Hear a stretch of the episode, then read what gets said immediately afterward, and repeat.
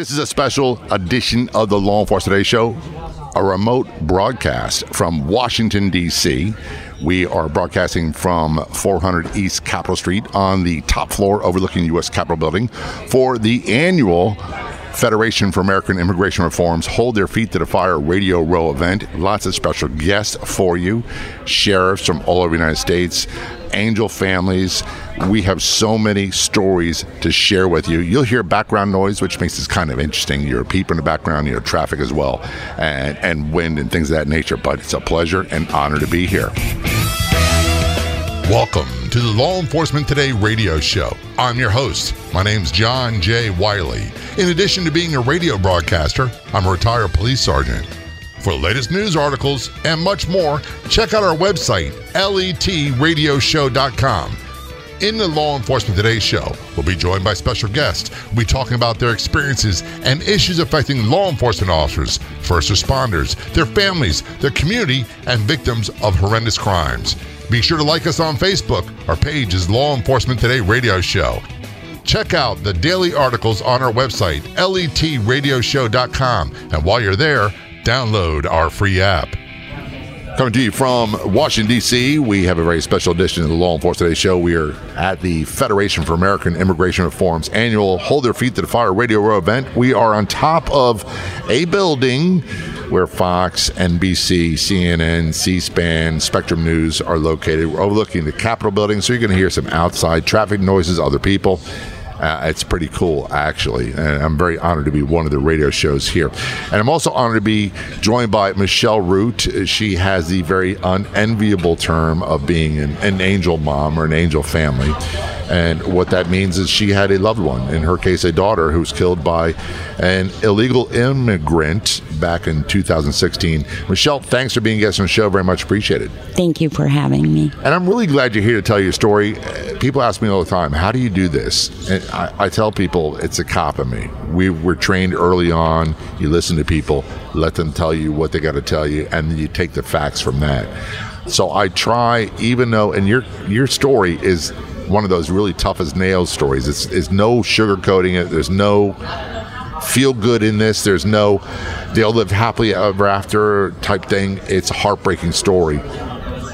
And I don't say things like I understand because I don't. I have two adult daughters. I can't imagine going through this. And as a cop of me, I've been on scene when people took their last breaths and that'll never leave me. And I've had the unenviable task of letting na- parents know that their loved ones were killed. Death notifications. That was not fun. And um, what I'm trying to say is, I'm so glad you're telling a story because I couldn't do it. I don't have the courage to do it. You could. You could because I'm glad I don't have to. I didn't think I would, but when it comes to your kids, you know you will move heaven and earth for them, and we do it when they're living, and I won't stop doing it since Sarah's passed either because she deserves me to continue to fight for her. Sarah was what? How old? 23? She was 21 when she was killed, just graduated from Bellevue University, which is a suburb of Omaha, Nebraska, with a 3.0 in criminal investigate 4.0, sorry.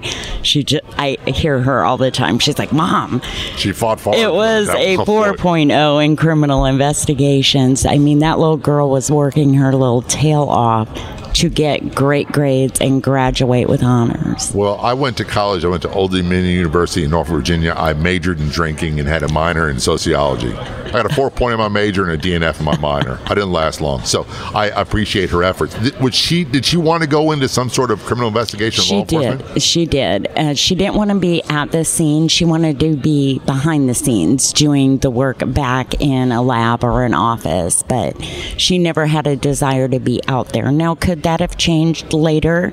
Yes, but we'll never know.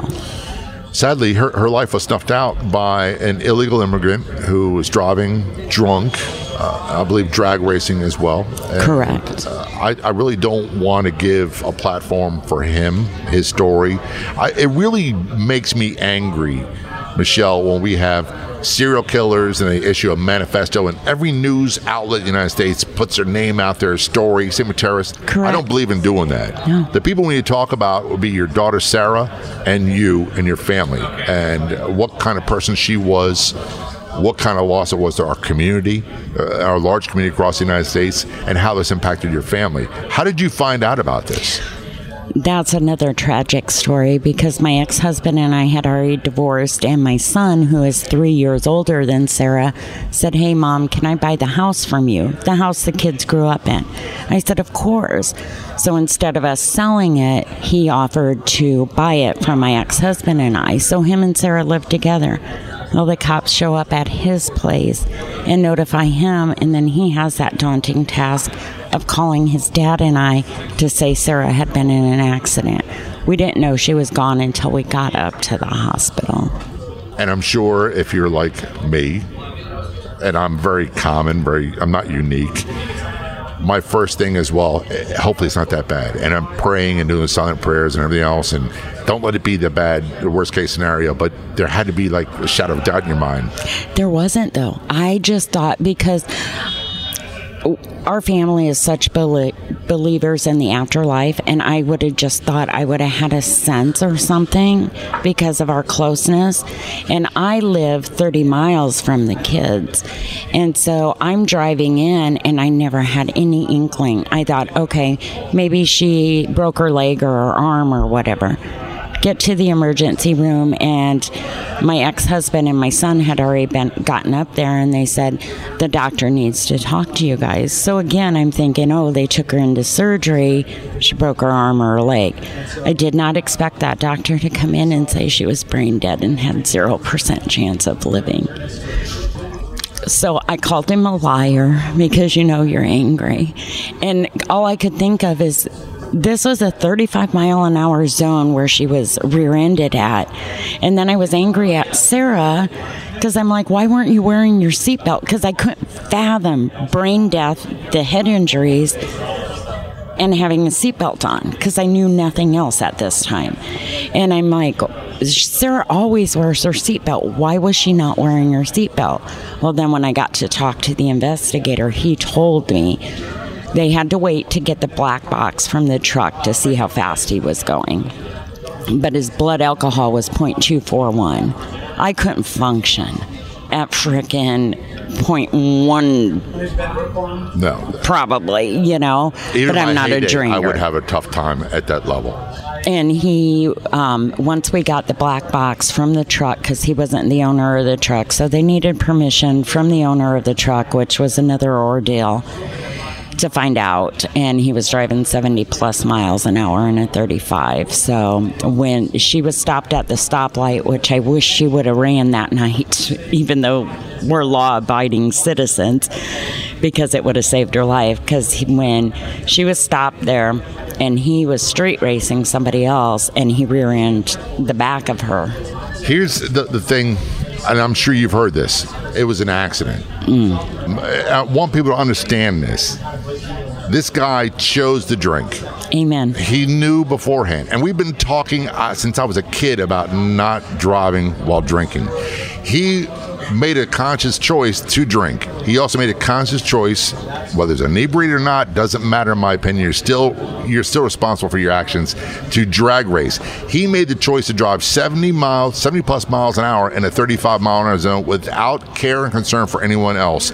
That, in my book, makes it at the very least manslaughter, if not second degree murder. Correct. There's I just agree. no way of sugarcoat. It's not an accident.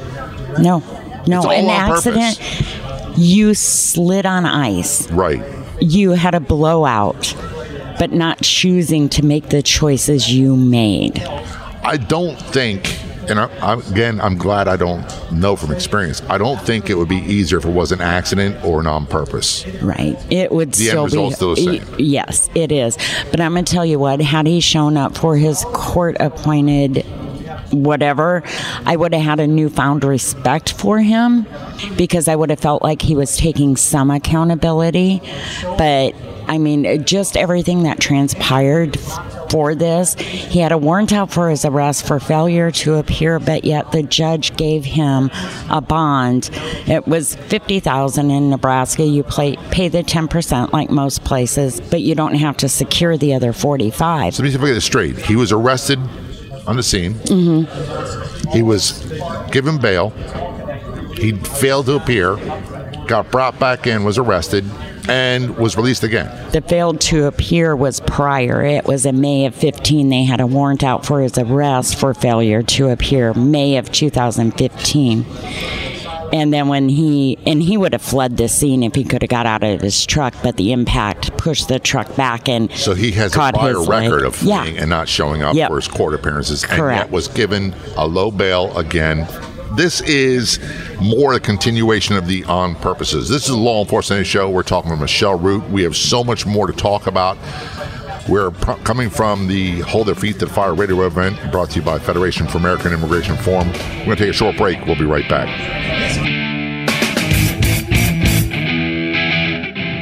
Hey, folks, when you have a chance, check out our Facebook page. Do a search on Facebook for Law Enforcement Today Radio Show. When you get there, click like and follow. That's click like and follow Law Enforcement Today Radio Show on Facebook. Miss an episode of Law Enforcement today? You don't have to anymore because now you can listen to it on Podopolo, the free new app that makes listening anytime, anywhere so easy. Catch up on shows you've missed and chat with John J. Wiley right there too. Download for free on the Apple or Google Play stores. That's Podopolo. And John J. Wiley wants to hear from you inside Podopolo.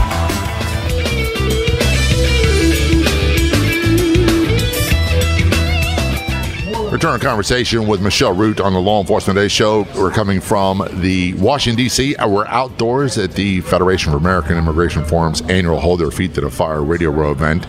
And there's really no comfortable way of having a conversation, Michelle, about what happened. Your, your daughter, Sarah, was 21 years of age, uh, just graduated college, and she was struck and killed by a drunk driver who was an illegal alien. He was street racing, doing more than 70 miles an hour in a 35 mile an hour zone, and then he skipped bail. And has he ever been held accountable? Has he ever shown up since? No. So we don't know where he is. Correct. And you know the other thing about it, when he posted bail the that following Friday, it was before Sarah's funeral. He was asked to come back and get an ankle monitor on and do his drug and alcohol testing. And I have to laugh. I know it's not funny, but I just can't fathom or believe in my mind that here's somebody that failed to appear. You had a warrant out for his arrest in 2015, and you expect him to come back and get an ankle monitor on. Why didn't they put one on? And I know you can cut them off. I get that, but I would have felt like they were doing something. Well, something that has a little bit of sense to it, some Yes. logic. It- that doesn't make sense at all. It, the thing about bail is it's an American right. So what it is, it guarantees you're going to show up in court. If someone is a flight risk, which this guy already shown he is because he did a failure to appear before, and he had clearly illegal immigration status, so he wasn't a citizen of the United States, didn't have any ties to community. There's no guarantee he'll show up. You issue a low bail. Why would anybody be shocked he would leave? I, I my ex-husband really we all had a hard time with that, but that's what he said. He's like, you know, my two-year-old nephew would have known better than Exactly. to give somebody bond that had a failure to appear Has and just killed somebody. Has anybody said, I'm sorry to you? No, that a lot of a decision maker? excuses. A lot of excuses because they, I think they thought we'd be quiet. So we went after the judge, tried to get him out of office, and um, we went after. Thank God for Chuck Grassley and Ben Sasse. They went after ICE because ICE wouldn't give us any information and wouldn't detain him, even though Omaha Police Department tried to get them to retain him and they refused to. So then their way, when they were confronted, was, well, we didn't know if she was dead or not. And I'm like, you knew from day one she was brain dead. There's no coming back from that. Yes, she was an organ donor. And we kept her on life support until her organs could be taken to give to other people. But she was dead. And they knew that from that Sunday when we did the last brain scan to make sure something hadn't changed. There's really nothing to say that that. I'll be honest with you. I find I have to force myself to relax because my jaws are getting clenched, and I'm an older guy now, so I feel the effects of that. And hearing the story, I'm getting angry. And Sarah was not my daughter. Right. I don't know Sarah, but I, I see the struggle. I, I see how it's impacted you. And I find myself getting bitter listening to you tell your story. So the question I have is how do you get from bitter to better? How do you get beyond that? Because of my son and because of Sarah. Because that night after they had taken her organs and we got to my son's house and my son could not find his driver's license and he wanted to run to the store which was a few blocks away and i said honey did you find your license and he's like no i said then you can't drive down the street my kids were You can't good drive two blocks. You don't have to be good kids, right? And he turned to me and he said, and he's never, ever talked like this. And he said, What does it matter, mom? The person that killed my sister had no license and was drinking and driving. So, me driving down the street, let him pull me over. I said, We're not those people. So that's why I have to keep that composure because I don't want it to make him turn into something he's not. And I know Sarah's still watching over me. Oh, sure. And I have to still be that good role model. It's not easy, believe you me. As soon as I get home and I'm by myself, everything comes out, you know. I, I, and my wife is sitting to my left, and she sees me when I watch the news in particular. And I've gotten to the point where I don't want to watch the news, I especially national news, because I want to be yelling at these people. I do. Um, and, and one of the things I have, I, I pride myself on our show and our format is, is I want people to tell their stories. We are inundated with these news shows that are nothing but opinion. And we have so called experts giving opinions about stuff. And I look at my wife and go, What are they talking about? Where do these people come from? They have no idea what they're talking about. And I hate to say this, Michelle, right down the road from us, the Capitol building is full of these people. you better believe it. How better do we get their believe it. attention? I don't know. We've been trying. It'll be almost six years, and I, I know a lot. Peop, a lot of people have been fighting a lot longer, and you get nowhere. Nowhere. But you, what are the choices? Stop fighting? Exactly, and, become that's like not happening. Yeah, no. I, I wouldn't do that either. I couldn't do that either. No. Um, there's a quote, and I, I hope I'm attributing it to the right person. It's the head coach of the Dallas Cowboys, and, and I'm not a Dallas Cowboys fan by any Me stretch. either, but I'm a. Dak Prescott fan. And the head coach, Mike McCarthy, he used to be the head coach of the Green Bay Packers. Right. And he got fired. And he became the head coach of the Dallas Cowboys. And he was quoted as saying, I had to learn how to not be better so I could get better. And that's where I'm kind of amazed listening to you tell this story because it would be so easy to fall into a trap of bitterness and anger. And I'm not saying it's not there, but but it- to just wallow in it and, It's and the truth. have this become your alibi where it's like, I'm going to just, I'm going to attack everybody. Well, and even besides the bitterness, people ask me, Are you doing alcohol or drugs? And I'm like, What's that going to solve?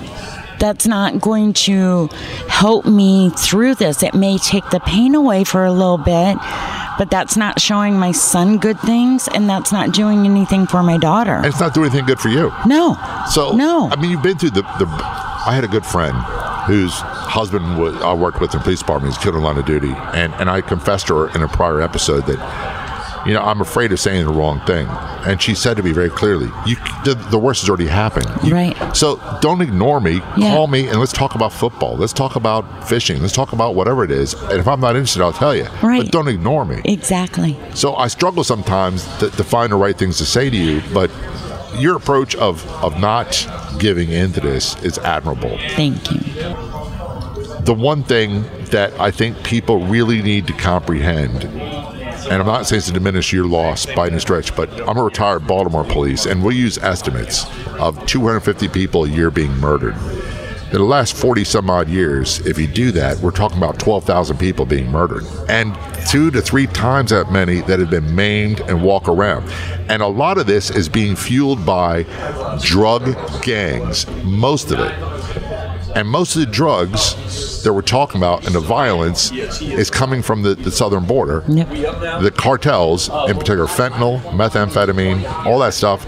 And I sometimes fear that this immigration wave that we see these caravans are big distractions so we can get more It people in. It is, and that's we, we have known that.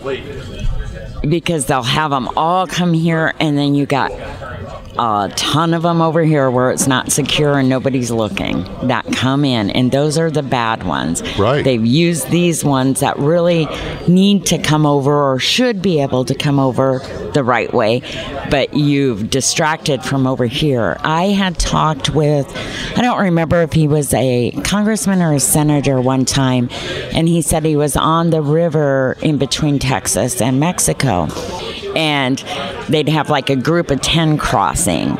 And so their focus was on here. Well then you would see a group of five crossing down here. Well you can't get to them both because they don't have that many in that area or something he said at the time. And i'm like that is something to really think about because they do put distractions out there and take you away from the real bad ones. Right. And they portray this image of people coming here for a better way of life. And I get it. And I look, I love being American. I don't fault them at all for wanting to come here. Right. What I have a problem with is politicians in particular who don't do their job and then lie about it. And Mm-hmm. and I hate to say this, you're not the only family this happens to. Unfortunately, no. There are angel families all over the United Yes. States, and they're being more added to the list every day. I've had other guests talk about, on average, there's 25 people a day killed Yes. by illegal Yes. immigrants in the United States. Yes. And a again, and you're only looking at the death part of it. Right, There are the other things Maine. that have happened, you know, and that's even uh, just as big. I know you're actively involved in trying to carry this message out there. People want to get a hold of you, get more information. Where do they go? Can they find you online? Uh, They can, um, or you know, there are some good resources out there. There's like um, AVIAC is a group, and you may have talked to a couple of them. They're a really good group as well to get a hold of if you find yourself in a situation like that. I personally, I am online, but I don't go on a Perfect. Lot I because of a lot of the hate I I get. appreciate you so much coming on, telling your story, and for all you do. Thanks so much for being a guest on the show. Very much appreciate Thank you so much. I'd like to thank our guests so much for coming on the Law Enforcement Today radio show. The Law Enforcement Today radio show is a nationally syndicated radio show broadcast on numerous stations once a week and growing. If you enjoyed the podcast version of the show, please do me a big favor. Tell a friend. I'll be back in just a couple days with a brand new episode of the Law Enforcement Today radio show and podcast. Until then, this is John J. Wiley. See ya.